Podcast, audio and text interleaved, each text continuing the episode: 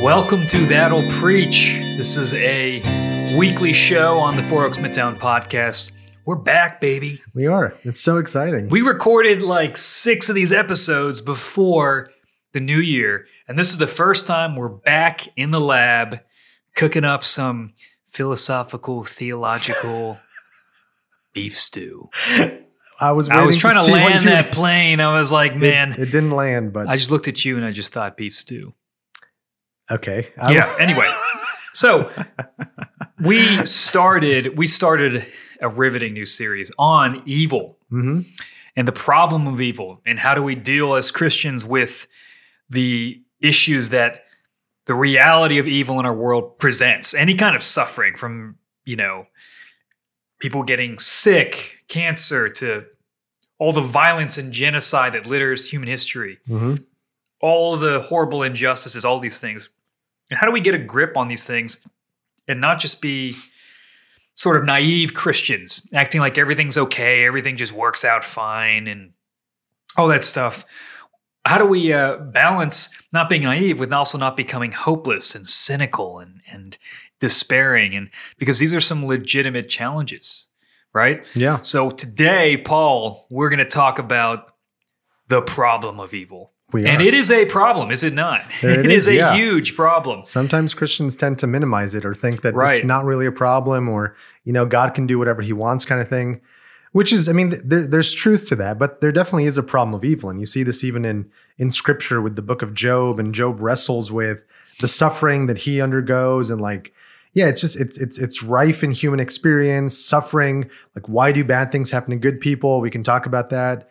Are there good people? But it is definitely something serious. Like, I think Aquinas said the biggest challenge to faith is the existence of evil in the world. And I think for for lots of people who are atheists or at least sincere skeptics, you look at the world and you say, yeah, it, it sucks. Like it, it's pretty crappy. And if if you as a Christian say that there's a good God out there, you've got a tension. You've got to reconcile those two. The world looks horrible, and yet you think there's this benevolent creator who cares for everyone. How do you explain the Holocaust? There's a little flip side to it too, where it says all those good things that happen in your life are the result of human achievement, Yeah. technology, science, all that stuff. The fact that you don't die of, you know, the flu. Uh, well, maybe that was too. Yeah. But you know, you, you don't die of the common cold or whatever, or that you have sanitary bathrooms. All these things are human achievements, and God really had nothing to do with it. And so, all those things that we attribute to God really don't matter and, and, and all, all kinds of things like that. There's there's all different angles of it that people have challenged Christianity with. And I think wh- when you mention Job, it's like, well, the Hebrew writers, the Jewish writers, they got it. Yeah. I mean, yeah, yeah. and if we believe that scripture is inspired by the Holy Spirit, then God Himself is presenting to us the the the the, jagged edges of living in life, living life in a fallen world, and, Hmm. and it doesn't give us. He doesn't really give us easy answers. He does give something of an answer, but it's not exactly the one that we want Yeah. necessarily. Maybe it's the one we need, but not necessarily the one that we want. It's like Batman. I know. Dark Knight. it's the answer we deserve, It's but not the the, one we we need. Exactly. So why don't you just start off by setting up uh, basic, common formulations of the problem of evil? Yeah. The base most basic one is this. As a as a Christian, as a theist, as someone who believes in God, like the atheist is going to come up to you and say, "All right, look, you believe that God is all good. You believe that God is all knowing. You believe that God is all powerful. If God is all good, like a good God wouldn't want there to be evil. If God is all powerful, God has the power to eliminate all of evil. And if God's all knowing, then he knows every instance of evil that before it even takes place, right? And yet, you look out into the world, you see all of this evil. So there's a tension between those four statements God's goodness, God's power, God's knowledge, and the existence of evil. Right. And so, like, th- there's a there's a challenge to the Christian to like explain how those are going to be like cohesive, or you could do like there's a famous rabbi after the Holocaust who wrote a book and was just like, you know, like God is all good, He's all knowing, He knew about the Holocaust, He didn't want it to happen, but I just have to come to the conclusion that God is not all powerful. God just didn't have the power to like stop the Holocaust. So he rejected one of those claims about God to make sense of evil exist. God is good, God's all knowing. He just didn't have the power there. But the challenge is to reconcile all those together. And um, we're not going to go totally in depth and give an answer in this episode. We're trying to just lay out the problem. That's that's sort of the gist of it. We will figure it out in the next episode. We Yeah. will solve the problem of evil. That's ambitious, but we'll we'll we'll do something. But setting up the Yeah. problem is great because it. What are we actually talking about when we talk about evil? yeah. Uh, what are we? What what is the actual thing that we're wrestling with? So, you want to start with that? Like, how do we even define the idea of evil? Yeah. I mean, the most basic way to look at evil is just the world doesn't seem like it's the way it ought to be. So you can think in that, like, there's there people recognize that the world is broken, which just is like a side point. That that is a good evangelistic point, right? You look at the world, it's not the way it ought to be. Right. But evil just is then.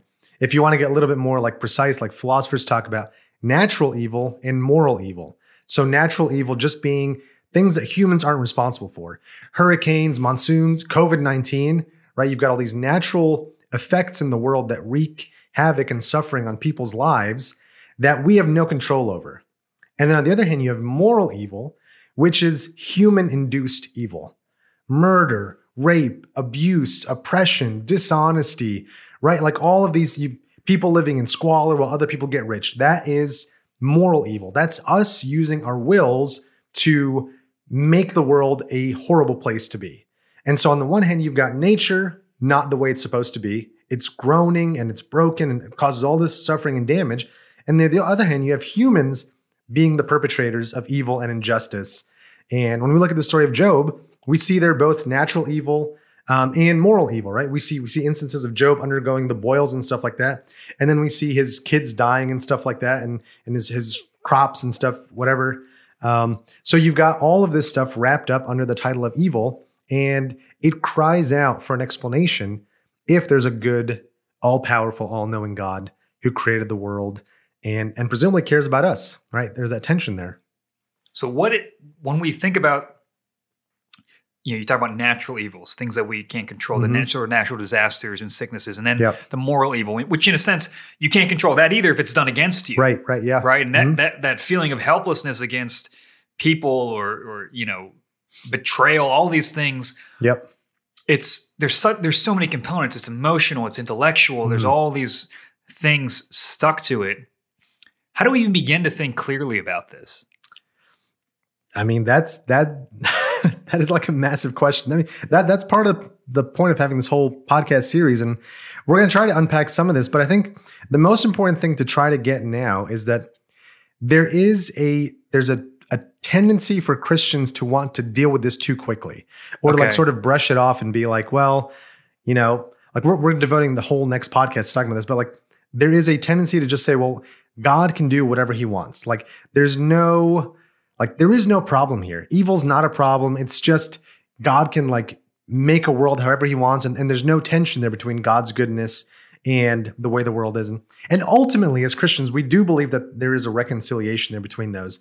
But it still is challenging. And, and in talking to people who are not Christian specifically, we do need to take it seriously because for them, it's not always just an intellectual problem, right? Sometimes this is, like you put it, it's, it's an emotional, it's existential. People feel like there's a deep chasm between you, on the one hand, postulate this God, but on the other hand, I see like my child is dying of cancer. Like, how do I? There's like a cognitive dissonance. Absolutely. And that that's really jarring. And Yeah. I think we've all felt some variation of that. I mean, people when they lose their faith, it's usually because there's some kind of traumatic event. There's yeah, spiritual abuse.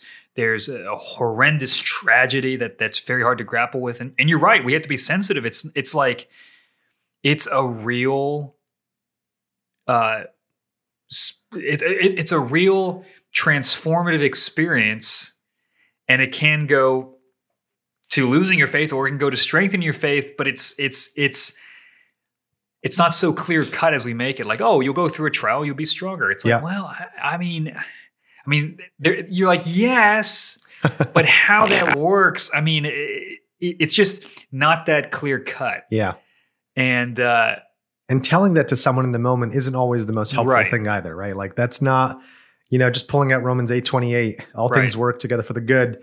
As So- someone's going through, like, you know, they just had a miscarriage. It's Right. Like, what, like, what are you doing? That's just not how you deal with people in these situations. But you also don't want to act like the verse isn't there. It's like, Sure. well, it is Yeah, true, yeah. but it is the app, and, and I think The that's the, brilliance the of point. Job. Where Yeah. if you read what Job's friends say to Job, it's not incorrect. it's not incorrect. Right. It's just wrongly applied. yeah, or mistimed. Right. Yeah. And that's why we have Proverbs hmm and we have Ecclesiastes. Yep. You know, it's Mhm. it's and uh, those two kind of form the balance of like, okay, there are general things if you want to live a happy, blessed life that you can do, Hmm. but even if you do those things, you're going to die. Yeah. and, and you can't, and you have no control over the weather and the wind and all that stuff. And so, uh, the Bible itself recognizes that tension. and and there's a like in in just in the spirit of trying to a lot of times christians when we try to explain evil or or or justify god and evil we end up missing the point completely so i'm thinking of like when when jesus heals the blind man in john um, the people ask him was he blind because of his sin or his parents sin right? They thought they nailed it. They were like aha here here's like the two hypotheses. We've got the experiment. We're going to ask jesus and conduct it and see which of these hypotheses is true. And jesus says neither but so that the glory of god may be revealed. So there's an element here of mystery and God, as the author, is unfolding this story in a way that doesn't follow a specific formula. Right. Right. So so evil is not going to be explainable. It's not going to be formulaic. It's not just like, okay, you plug in all the variables and you say, oh yeah, well, it's due to this person's sin, or it's due to God's trying to build your character, or it's due to, you know, you did this bad thing when you were 14 and God found out now he's like, that's just not how this stuff works. And coming to grips with the problem of evil is being okay that there's not going to be that sort of neat and tidy explanation for what's going on. And I think that should humble us more than anything. So it should show us that God, God is in control. God's writing the story. At bottom, we do have a commitment to God's goodness, even though we don't have a full explanation of how everything works together. Um, but that problem of evil is real. And, and the problem of suffering in people's lives, the existential angst and anguish and just like groaning of all of creation, those are real phenomena. And scripture talks about those and affirms those. And it's one thing that we do need to take seriously. So we're just trying to correct that tendency there of, of not just the reformed camp, but Christians of, of kind of just giving like trite responses to evil. Um, and sometimes it's as a result of maybe you just, you never went through something deeply painful as well. And, and maybe that's coming your way. But Oh man, that's always the most terrifying thing. yeah. You're just like it's hard not to live not wanting the other shoe to drop. You're just like things are good. When is I know. when's the catastrophe coming? You know, and I don't think we should live that way. no, but, no, no. but it's a tendency. yeah. Uh, there's a lot of atheists, and like you were saying, I mean, it. th- This is something that many atheists will bring up, Oh, yeah. and it probably is, admittedly, the strongest argument against the existence Oh, of God. absolutely. Yeah. Um, It's the oldest. It thousands, is. like thousands of years, everyone has argued if there's a God, how do we explain evil? Right? It's the oldest challenge to religious belief. what are some atheist arguments that you've heard? I mean, the, the most, so they can take a variety of different forms. They all boil down to you've got some some claims about God's nature, Right. and they're inconsistent with what we see in Right. You're saying there's Right. if, if God's all So, powerful, he's yeah. all good. Right. Yeah. So um, some some philosophers, some atheists try to say that you know it's it's like a logical contradiction to say that evil exists and God exists. So logical, like it's like saying that there's a square circle or um, that there's a married bachelor. Right? These things are just non-existent by definition. Right? So some philosophers want to argue you can't have a good God, good, powerful, all-knowing God in a world with evil. That is a logical contradiction right? It's just like saying there's a there's a married bachelor in this world. That's just nonsensical. Um, other formulations are a little bit more, you know, conservative. Well, there's it's not a logical contradiction, but it's just really improbable, right? So if we do all the math and say like, all right, imagine there's a really good God. Now, before we like look at what the world looks like that he created, let's just like guess what it's going to look like, right? Would we guess and predict that it has children with cancer, monsoons, the Holocaust? No, right? That seems like a pretty reasonable assumption. But now we look out into the world, we see all of this stuff, and we like th- that should give you pause. So some philosophers argue it's it's improbable that God exists given how much evil's in the world. Whatever version you take, whether God like whether it's a logical contradiction, whether it's really improbable, it all takes the same starting point, the same formulation of God's character as articulated by the Judeo Christian worldview of being all good, all powerful, all knowing, that is in, in striking tension with the evil in the world. Because, you know, if you've got a good parent, a good parent would do all they can to prevent their child from experiencing evil and suffering, right? Um, so just extend that metaphor out. Jesus talks about if you ask, if you as as bad parents, if your child asks you for for bread or for fish, you're not going to give them a stone or a snake, right? So how much more will your he- heavenly Father give you? So there's a correct impulse there in that skeptical challenge. Like you say that God is good, why is God giving me the snake or the or the stone here, right? Like Right. why why is that? Um, and so it, it is a serious challenge. It's one that we should take to heart. And over the next couple episodes, we'll talk about some not so good ways to respond to the problem of evil, and then also some more promising approaches as well. But hopefully, this is just beginning to like get the wheels turning, to let it steep in your mind and your soul a little bit, so that you know the temptation shouldn't be to do like a quick draw, trite answer to sweep evil under the rug. I think I think that's that instinct is there for a lot of Christians, and it's not always a good one. So I think being okay with like sitting in the the tension and letting it, you know, feel it for a little while because like, yeah, like it is it is bad. Um, and part of like what it is to be a Christian is to long for the restoration of all things. So like allowing evil to sit in our experience and loom large in our experience as this is not the way the God created the world. This is not the way things are supposed to be. And affirm that commitment from the skeptic. Yeah, this is not the way the world ought to be. The beauty is that Christianity offers a solution to that. That this is a temporary stage, this is a groaning stage, this is a, a stage of, of, of process, and everything's going to be uh, changed and made new and made radically different, made the way it's supposed to be in the future. And that's something to look forward to. Um, but yeah, I'm rambling now, but that's sort of the gist.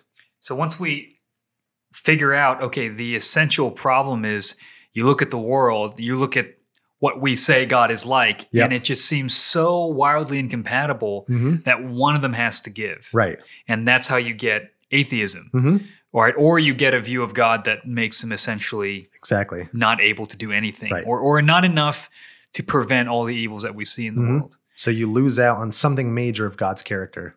I mean, it it it really is just like something that a Christian has to come to grips with if you don't want to give up on God's attributes. You have to say that God is all these things and evil exists. And I mean, one option is to deny the existence of evil, like like Buddhists tend to like minimize the existence of like evil is just an illusion, it's all in your mind kind of thing.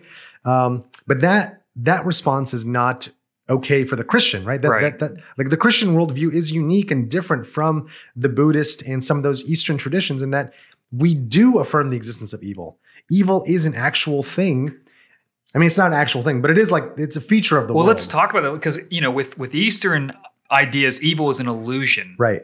There's really no there's no moral judgment Yeah. on it. It's just your your feeling or Right. whatever. So if you get rid of your feelings and your desires, evil Right. goes away. To Yeah. desire to take pleasure is suffering. So you Right. just try to, Mhm. you know, kind of remove any kind of desire. Yeah. But uh, Christianity is is about desire. It's about joy, Mhm. and it's about good and evil. Yep. So now you, you kind of mentioned it. We like as Christians, we believe evil is a real thing, hmm but then you kind of qualified it. What do you, what Yeah. was that about? Yeah, I mean, there there's a there's a long tradition in Christianity of understanding evil not as something in itself, but as an absence. And all that means is just this. This is a really helpful way of thinking about it. Cold is not a real thing, right? Like we all feel cold. Like that's it's part of our experience. But think about like what cold is in and of itself. Cold is just the absence of heat. You don't measure cold, you measure heat. Even when it's negative 40 degrees outside, you're not measuring some property in the world that's called coldness. You're still measuring how much heat is there. And when it's negative 40, there's very, very, very little heat. But there's still heat. But there's still Right, heat. right. Until you get to whatever absolute zero Right, and right. there's literally nothing and no movement. That's what heat is, right? Until you get to that way. And so Augustine and some of these great old Christian thinkers think of evil in that way. Evil is not some like force in the universe. Like God doesn't have some force that he's contending with that's called right, evil. right. Evil is just the absence of goodness. In short, it's, it's the absence of God. So the world is good, everything that God created is good. When God removes some of his grace away, when God removes some of his his his presence, right? So so in, think of like God takes Adam and Eve outside of the garden, outside of his presence. That's evil. That, that's a removal. When he removes his heat, all Right. that's left is cold. exactly. But it, cold is not a thing; it's a lack of heat. right. Yeah. Right. Yeah. So so so evil is. I mean, if we want, I think it's a really helpful way to think about evil. Actually, um, in the same way with light and darkness, right? You don't measure darkness; it's not a thing. Right. Like you measure light, and when when a room is dim, it's not because it's got you know forty units of darkness. It's because there's a tiny, tiny, tiny amount of light. Right. So light is the real thing, darkness is the absence. Heat is the real thing, cold is the absence. Good is the real thing, evil is just the absence of that thing. So so the world is good, evil is just God removing some of his uh, governing graces and allowing sort of chaos to to to take hold. Right. And so Yeah. that kind of that's that's kind of one way of chipping away at the issue of Yeah. at least defining evil as an absence of something. That way it's not a you know, if if evil is a thing, not just an absence of something, but an actual thing, Then we have to explain where it came from. then you have to explain where it Yeah. came from. Then you have Mhm. something that God did not create. Right, Then right. you have an eternal force in opposition to God, and that's a dualism, right? Yeah. You have God and this other force taking shots at each other, and Mhm. you know, so so for God to be supreme, there can't be anything that He didn't make Right. but he can't make evil. So evil has to exist somehow without him making it, without it being a- an eternally existent thing that's equal to him. Look at you being all philosophical. ah, you know, I've been I've been lifting, you know. Um, but yeah, no, that's good. Yeah. and so, but you can start to see how this is incredibly relevant. I mean, Mhm. this is not some kind of like people just, you know, pontificating on random ideas. Yeah. I mean, in many cases, this is the question Oh yeah. experientially for most of us. hmm how do I deal with this? And I think defining evil that way helps us at least understand uh, God's relationship to evil in a way that preserves something of his character Yeah. and also sheds light on the how God what God's goodness is. Right? Mhm. God's goodness is simply his presence, his light entering into spaces, Yeah. right? And and and and decorrupting things Hmm. that have been corrupted or or somebody who is greedy there's a lack of charity Mhm. and so what salvation does is it changes us by the spirit so that we grow in charity and in Hmm. growing in charity we start killing greed Yeah. right and so you can't uh to, to fight evil is to overcome it with good right Hmm. and that's kind of what we're commanded in the new testament Yeah. right don't overcome evil with evil overcome it with good Hmm. it's a replacing kind of thing it's adding heat into a room Yeah. that's how you displace Yeah. the cold Yeah. um, now that doesn't solve the problem of evil, No, no, not quite. But, but it gives us at least a handle on some of the terms Hmm. so that we can maybe get a better grasp on it and start to make some finer distinctions. Did Yeah. you like that? I just said distinctions. you That's like did. the philosopher's you also said word. pontificate. You I said a few big words in there. I know. I know. I'm proud of you, Brian. I'm just going to make up one at one point. Supercalifragilisticexpialidocious. No, no. but anyway, we got some good stuff coming down the pipeline. Paul, do you have anything else to say about the problem of evil? That was good. we're about to dive deep into this and i'm excited for it hope you guys are excited for this as well and uh, man if you guys have people who are interested in talking about these deep subjects and want to hear from two hilarious entertaining people uh, we don't have any recommendations but right. you can listen to that'll preach. So share this with your friends leave us a comment that helps us and uh, hopefully we can uh, get some more content out there and we are excited to dive more into this really important question. Thank you guys for listening. We are out